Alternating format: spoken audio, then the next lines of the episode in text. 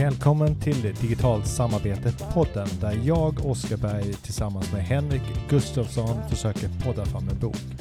Och i dagens avsnitt så kommer vi att cirkulera kring en modell som Henrik och jag håller på att ta fram som en del i bokskrivarprocessen. Och vi hoppas att du har möjlighet att hänga med i svängarna. Välkommen!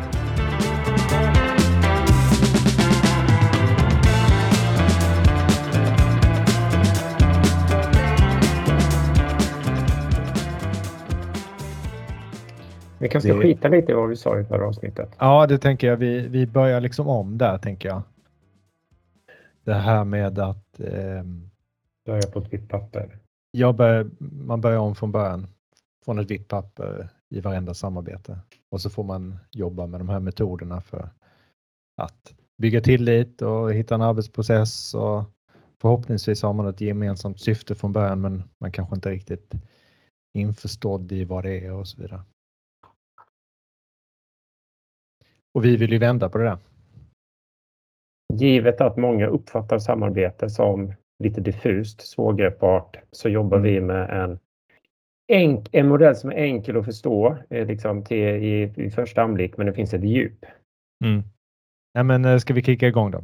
Ja, vad fan, vi testar. Vi får se var det landar.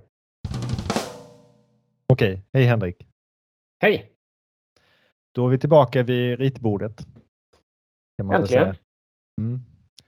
Eller vad man kallar det. Vi har ju framför ögonen eh, inte bara varandra utan vi har ju också en tavla. Vill säga. Oh, förlåt, jag förlorade mig i dina ögon här en stund. Eh, jag ska titta på tavlan istället. ja, vi har ju en tavla där vi slänger upp lite grejer inför avsnitt, eller hur? Och sen ja. så försöker vi orientera oss i det. Och eh, lite grann olika inför varje avsnitt så eh, det kan se väldigt olika ut helt enkelt. Vi får nästan dela den här tavlan och en tumnagel på den. Det ser ganska trevligt ut, färgglatt ut på håll i alla fall. Jag säger eh. välkommen till kaos. Ja. ja, frågan är om vi inte ska bara nämna vad vi tänkte att det här avsnittet ska handla om, eh, vilket ja. vi kom på för ungefär tre minuter sedan. Mm. Vi håller ju på eh, med samarbete som temat här såklart. Men vi försöker också hitta lite enklare modeller att få struktur på vad samarbete kan handla om. För det är någonting som kan vara lite svårgreppat och lite flummigt och det kanske därför också uppstår rätt så mycket onödiga problem när man försöker samarbeta. Så att vad skulle en sån modell kunna innehålla som är lite begriplig men som också kan fördjupas om man vill för att mm. borra ner i olika frågeställningar? Eh, det är ju en sån modell vi tänkte att vi ska prata kring i det här avsnittet.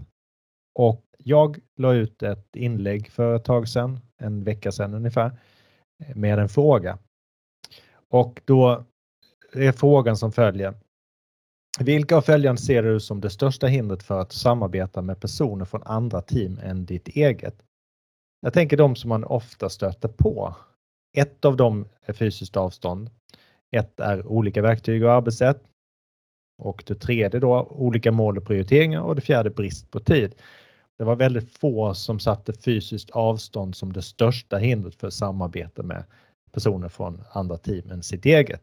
4 Och varför är det så tror vi? Ja, vad tror du?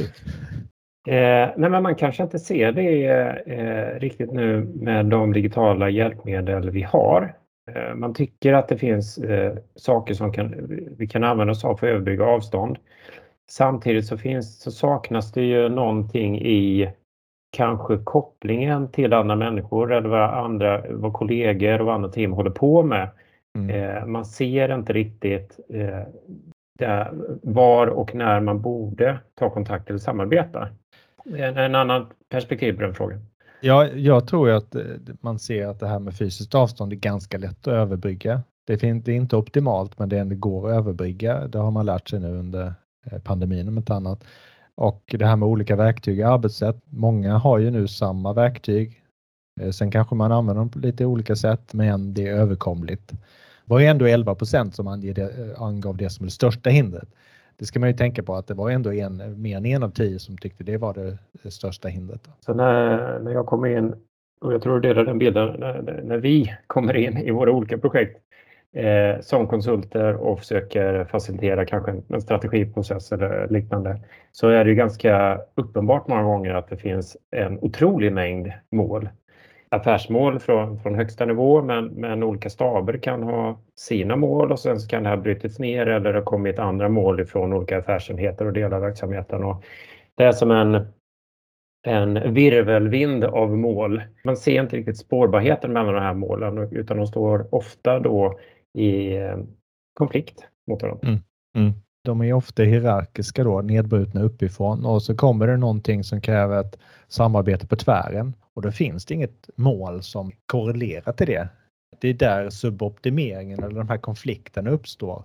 Vårt mål står i konflikt med ert, i alla fall när det gäller vad vi ska lägga vår tid och, och eh, resurser på. Brist på tid var ju det näst största hindret. Enligt 19 procent var det det största hindret. Och det tror jag har att göra med just också det med mål och prioriteringar.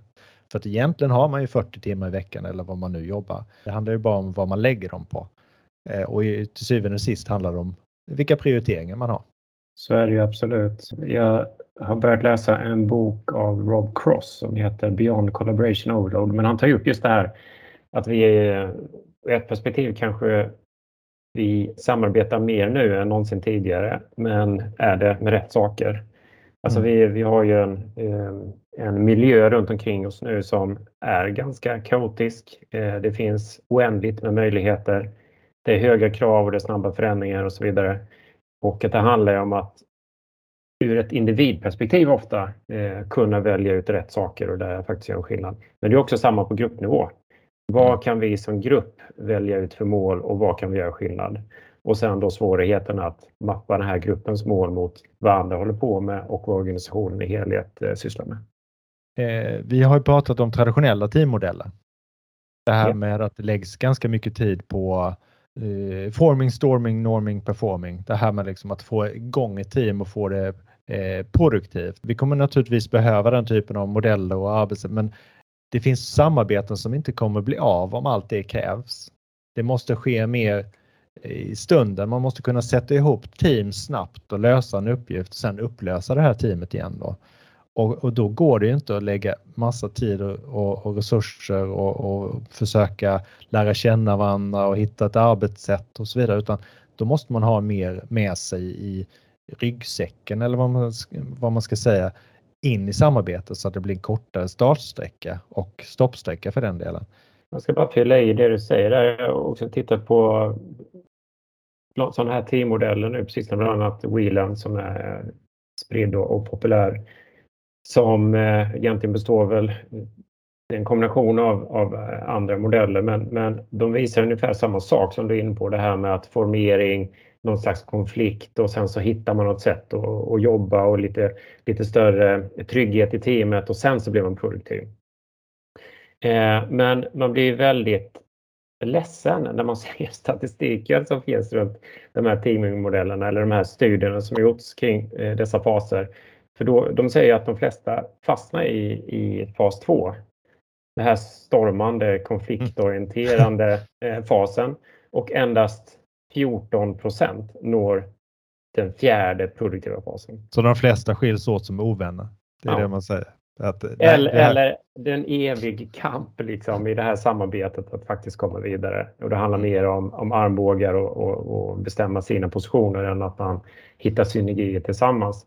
Jag blir så fundersam kring när jag ser de här modellerna. Att, vad är det för miljö som de här teamen får fungera eller inte fungera i? Mm. Alltså man får en tillåtelse till att ha en sån otroligt lång process innan man eventuellt eh, blir produktiv tillsammans det här är det sättet, det är den lösning vi har i den modell vi har när vi sitter i linjearbete och, och har våra olika områden och olika ansvar. Och ska vi få till ett samarbete så krävs det att vi formaliserar det samarbetet. Vi skapar en budget, vi sätter ihop ett team, vi det är cheferna som plockar ihop det här teamet utifrån vilka de känner till har rätt kompetens eller tror har rätt kompetens. Och sen så, så sätter man igång dem då att eh, nu får ni, nu får ni börja jobba ihop er de här samarbetena som aldrig blir av eller som misslyckas, det är ju då sånt som aldrig är av den digniteten. Ja, men om vi väl får till de här samarbetena då, eh, och då tänker vi på, på teamsamarbeten som vi pratade om nyss. Då kan vi inte För vi måste vara rädda om den tid vi investerar. Vi kan inte börja på ett vitt papper. Utan vi som deltagare i de här teamen behöver vara mer drillade i mm. samarbete. Veta lite mer vad vi ger oss in i. Eh, men vi behöver också någon form av ledning eller facilitering så att vi blir produktiva som team mycket, mycket snabbare. Mm.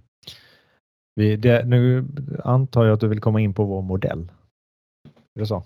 Ja, vi är väl på väg lite däråt, är vi inte det? vi har en syftesdimension som eh, driver på ett engagemang i samarbetet. Vi har en relationsdimension som driver på tilliten som vi har sett i jättemånga studier på senare tid är helt fundamental för att samarbete ska funka. Och eh, vi har arbetssättet som driver på någon form av effektivitet i hur vi jobbar tillsammans och hur vi använder vår tid och våra resurser. Vad är din erfarenhet, Oskar, av att se olika projekt eller team eller communities eller eh, organisationer till och med? Vad, vad brister det oftast? Eller, eller kan det vara olika delar som brister ungefär lika mycket?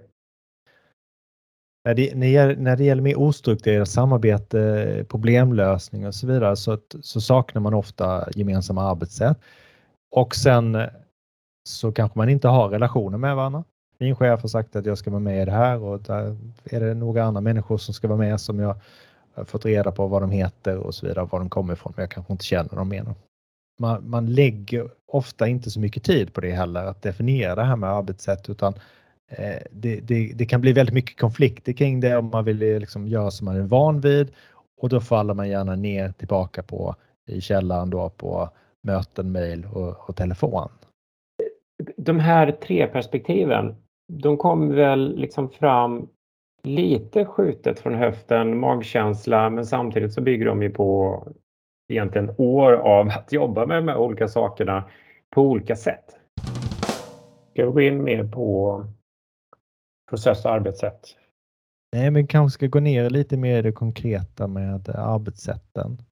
Jag la ju ut den här modellen på LinkedIn bara nu på morgonen för att få lite feedback och en sån feedback eh, kom just kring ordet process. Jag kan, jag kan faktiskt citera. Spontant känslomässigt så värjer jag mig mot ordet process i detta sammanhang. Jag associerar det till formaliserade steg som måste passeras, tröghet och ineffektivitet. Jag skulle vilja lyfta fram gemensamma Verktyg, arbets arbetssätt spelregler vars syfte är att låta oss lägga fokus på effektivitet och kreativitet istället för hur vi ska göra för att samarbeta. De här spelreglerna, hur ska vi utföra saker och ting, är egentligen viktigare än själva processen, hur de här hänger ihop. Alltså det handlar ju mer om, går de här att orkestrera eller inte, de här aktiviteterna av ett system eller måste det vara någon människa, någon projektledare eller någon annan som håller ihop det eller vi som team? Så grunden är egentligen arbetssätten. Att man har standardiserat hur man gör vissa saker. Ja, men jag vill bara ta ett superenkelt vardagligt exempel kring spelregler. Det kan ju vara, ta ett möte då, att det ingår i spelreglerna att det finns ett tydligt syfte och en agenda och det finns möjlighet att eh, diskutera och dela information innan själva mötet och när vi har mötet så tar vi anteckningar på det här sättet så att det blir enkelt att dela och vi använder whiteboard till den här typen av grejer för att vi ska få mm. eh, transparens och åtkomst av andra personer och kunna bygga vidare på resultatet och så vidare. Och så vidare. Mm. Så man inte behöver varenda gång vi ska ha ett möte som vi har hela tiden Eh, hitta på det här på nytt eller komma överens med just de mötesdeltagarna hur vi gör det här effektivt. Och får vi spelregler bara kring en sån fundamental grej så får du enorma aggregerade effekter med tanke på alla möten som pågår.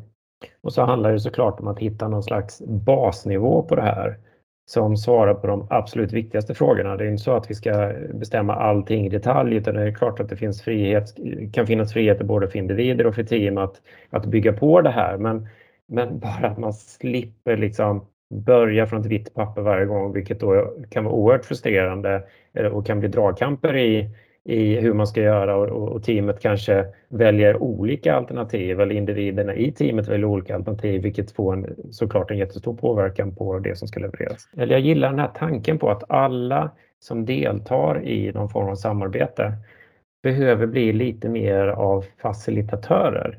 Det är inte en som nödvändigtvis ska ta det här eh, nyligen eh, sammansatta teamet genom den processen utan det kan vi hjälpa till med allihopa. Mm. För att vi sitter inte alltid då tillsammans eller jobbar samtidigt utan vi även inom ett team eller ett projekt så möts vi i olika konstellationer och, och hamnar med olika utmaningar. Så att vi behöver alla lite verktyg för att eh, analysera problem, eh, identifiera lösningar, kunna på ett demokratiskt sätt besluta hur man går vidare så att alla känner sig involverade. Eh, mm. Tekniker för att eh, hantera eller ännu hellre undvika konflikter. Yeah. Och vi sitter ju ofta i de här teamen med kompletterande kompetenser. Någon är jättebra på kommunikation, någon är jättebra på IT, någon är specialist i någonting annat. Och när det kommer till frågor som ligger närmare sig själv så får man ju kliva fram och försöka driva eller leda den diskussionen och det arbetet framåt. Det blir en väldig sårbarhet när man inte demokratiserar ledarskapet om man säger så. Eh, det mest extrema historiska exemplet som jag känner till det är ju Inkariket och hur man fick det på fall. Eh, eh, spanjorerna kom, kom dit och, och lade under sig och det var, de var ju bara hundra man eller något sånt där. Hundratalet man och så var ju inka-arméerna var ju tiotusentals. Men man lyckades ju ändå lägga dem under sig genom att de gick på och dödade Inka som de såg som gudomlig och som styrde allting och helt plötsligt så kan man styra över de här trupperna. Nu är det inte så extremt i de flesta organisationer utan man har delegerat ner så att man har liksom teamledare och så vidare. Men händer någonting med teamledaren så riskerar samarbetet att haverera.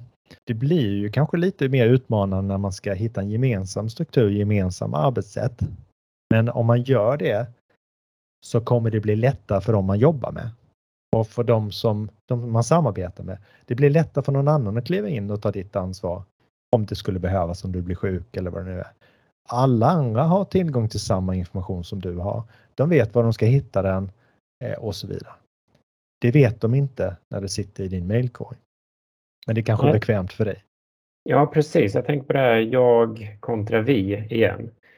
Ja, jag tycker att jag har koll på min mail och jag kan fritt skjuta ut mail av alla möjliga slag, mer eller mindre genomtänkta till andra för att det ska se ut som om jag är aktiv och, och håller på med grejer men jag, jag, kanske bara lägger stor börda på andra personer att förstå vad det är för frågor som kommer till dem och hur de ska agera på det. Mm. När jag går in på ett möte så kanske inte jag orkar sätta på min kamera. Ur Nej. mitt perspektiv så spelar det ingen roll. Men ser vi, ett, vi, vi får inte något vi heller. Vi ser inte de andra. Vi bryr oss inte om att visa upp oss själva för de andra. När jag bokar ett möte eh, med några på distans kanske jag bara bokar eh, mötet i eh, mötesrummet på kontoret och bryr mig inte om att sätta upp en, en, en möjlighet för de andra att vara med på ett effektivt sätt utan de får hanka sig fram via någon telefonpuck mitt på rummet och så vidare. Så det krävs ett eh, perspektivbyte, absolut, så att vi förstår varandra mer och faktiskt underlättar för det här gemensamt. Ja, och ska man kunna samarbeta så på ett bra sätt och byta ledarskapet inom gruppen och, och så vidare, då måste alla ha samma förutsättningar. Åtminstone samma förutsättningar eh, när det gäller verktyg och arbetssätt och komma åt information. Sen kan man ju ha olika kompetensmässiga och andra eh, liksom individuella förutsättningar som skiljer sig då. Men vi måste skapa en gemensam spelplan. Jag tror att i många fall så kommer man angripa hybridarbete på, på så sätt att man försöker få ihop kontoret med distansarbete. Det vill säga man ska kunna jobba ungefär som man gjorde på kontoret innan men de distansarbetande ska vara lite mer närvarande. Istället för att vara en puck på eh, bordet och, som man glömmer bort, eh, just det vi har den här personen med på Skype, så kommer det vara några fler som är med på en skärm och ser in i rummet. Men man har inte lika förutsättningar att delta och eh, det kan faktiskt vara det omvända också, att det är de på distans som har större möjligheter att delta. Så säg att man jobbar med en digital whiteboard. Så sitter alla på distans framför sin dator och kan gå in och interagera med whiteboarden. Men de i rummet sitter med en whiteboard på projektorn eller på tvn eh, via en persons dator och, och ska då Eh, prata ihop sig kring och, och peka vad någon ska klicka och, och, skriva och så vidare. Det blir inte heller lika förutsättningar.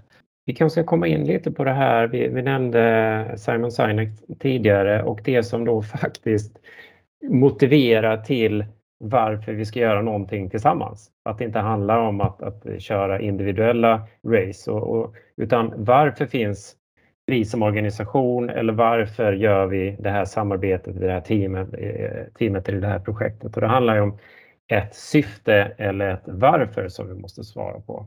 Mm. Och ska man tro eh, Simon så saknas det väldigt ofta eller är beskrivet på ett sätt som egentligen ingen bryr sig om eller som inte skapar något större engagemang.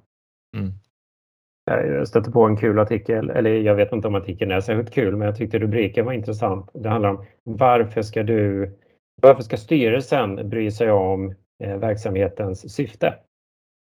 Mm -hmm. eh, säkert en jättebra artikel, men jag tänkte att man ens behöver skriva en sån artikel är ju rätt spännande. Jag försöker reda ut i mitt huvud vad ska styrelsen göra? Alltså vad, vad ser de sin, som sin uppgift? Det måste ju vara att hur ska vi skapa förutsättningar för verksamheten och organisationen att uppnå sitt syfte? Ja, men det är nog inte alla som kan rabbla sin verksamhetsvision och mission utan vidare, utan den, den eh, samlar damm någonstans. Utan eh, man kör på, man kör på väldigt mycket utifrån sitt bara.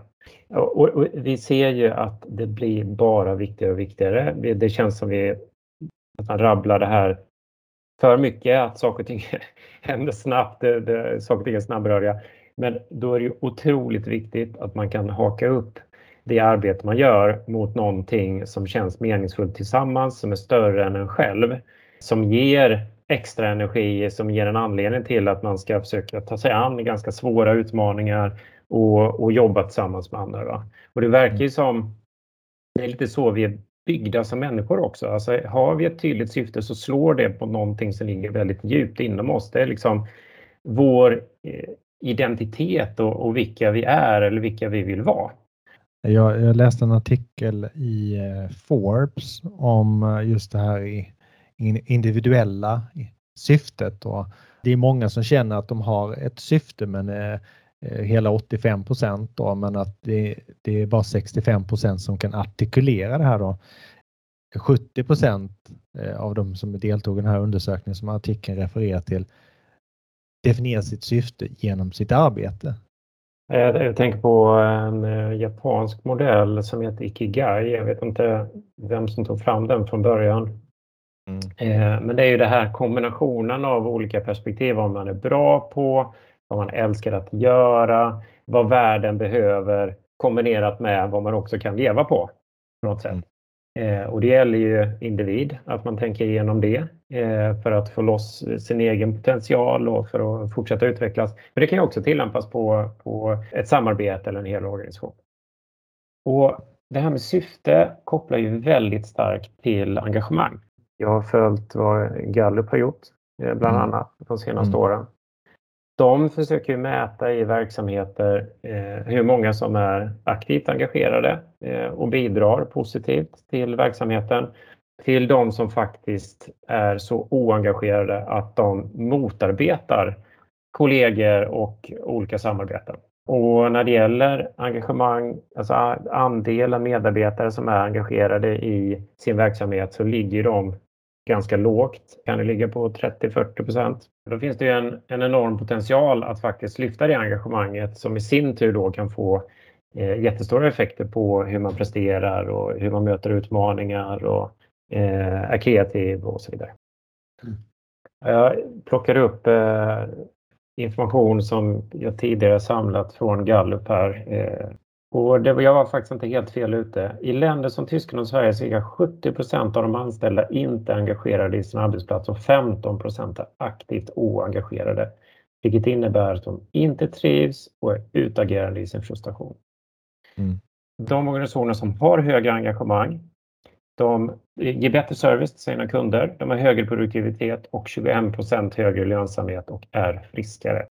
Den här skalan i engagemang och just att aktivt oengagerad, alltså att man motarbetar, eh, tycker jag är intressant.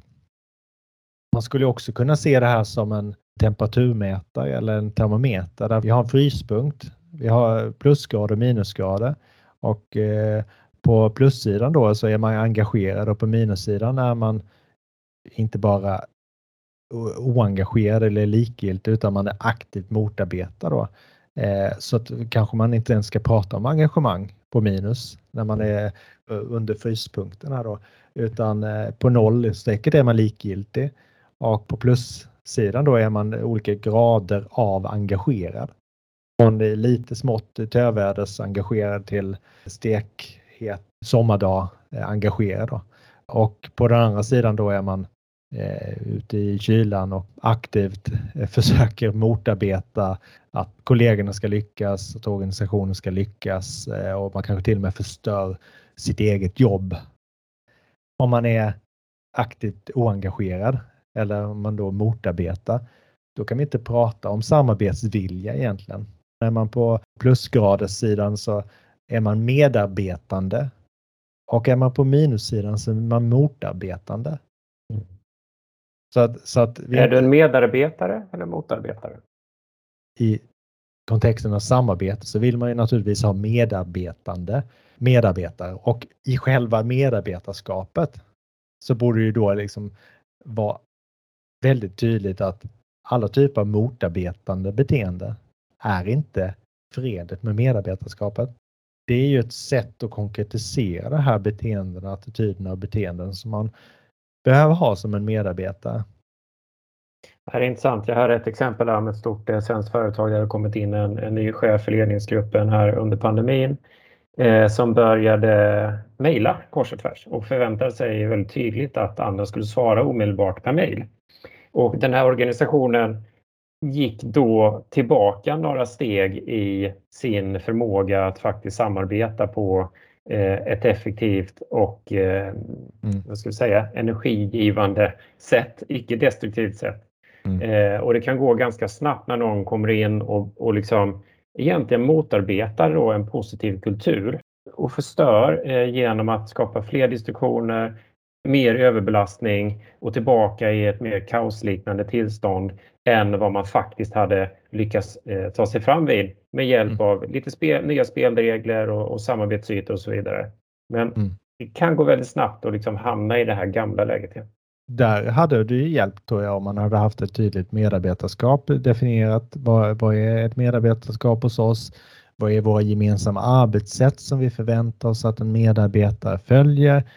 Då hade man kanske i rekryteringsskedet här Eh, kunnat ta upp det här och, och kvalificerat personen i fråga. Om man då pratar om vad innebär det att vara medarbetare åt oss och eh, vad är det för attityder och beteenden vi förväntar oss och vad är det man ska leva upp till när det gäller arbetssätt och så vidare. Då blir det ju helt plötsligt svårt att eh, komma in och säga att nu ska jag börja mejla istället trots att våra gemensamma arbetssätt är att inte mejla till varandra internt. Mm. Så återigen, vi kommer tillbaka till eh, arbetssätten behöver vi få koll på så vi får en effektivitet i, i vårt jobb. Vi behöver få koll på hur vi jobbar med våra relationer för att säkerställa en tillit och ett välmående. Och vi behöver ett syfte som eh, motiverar och eh, släpper loss engagemanget eh, hos medarbetarna.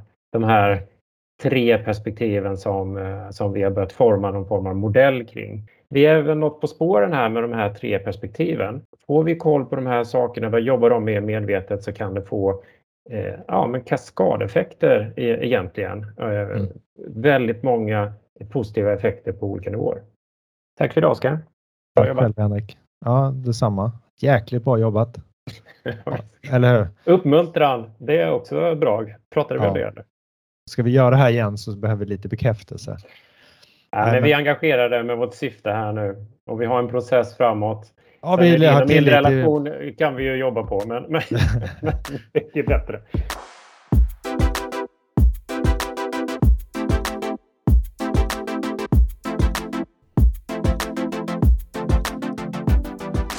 Tack för att du lyssnade på Digitalt samarbete-podden. Om du är intresserad av att följa vår bokskrivarprocess så kan du förutom att följa podden nu även eh, ta del av diverse information, modeller och annat från en hemsida som vi skapat för ändamålet. Samarbetardigitalt.se. Vi hörs vidare. Hej så länge!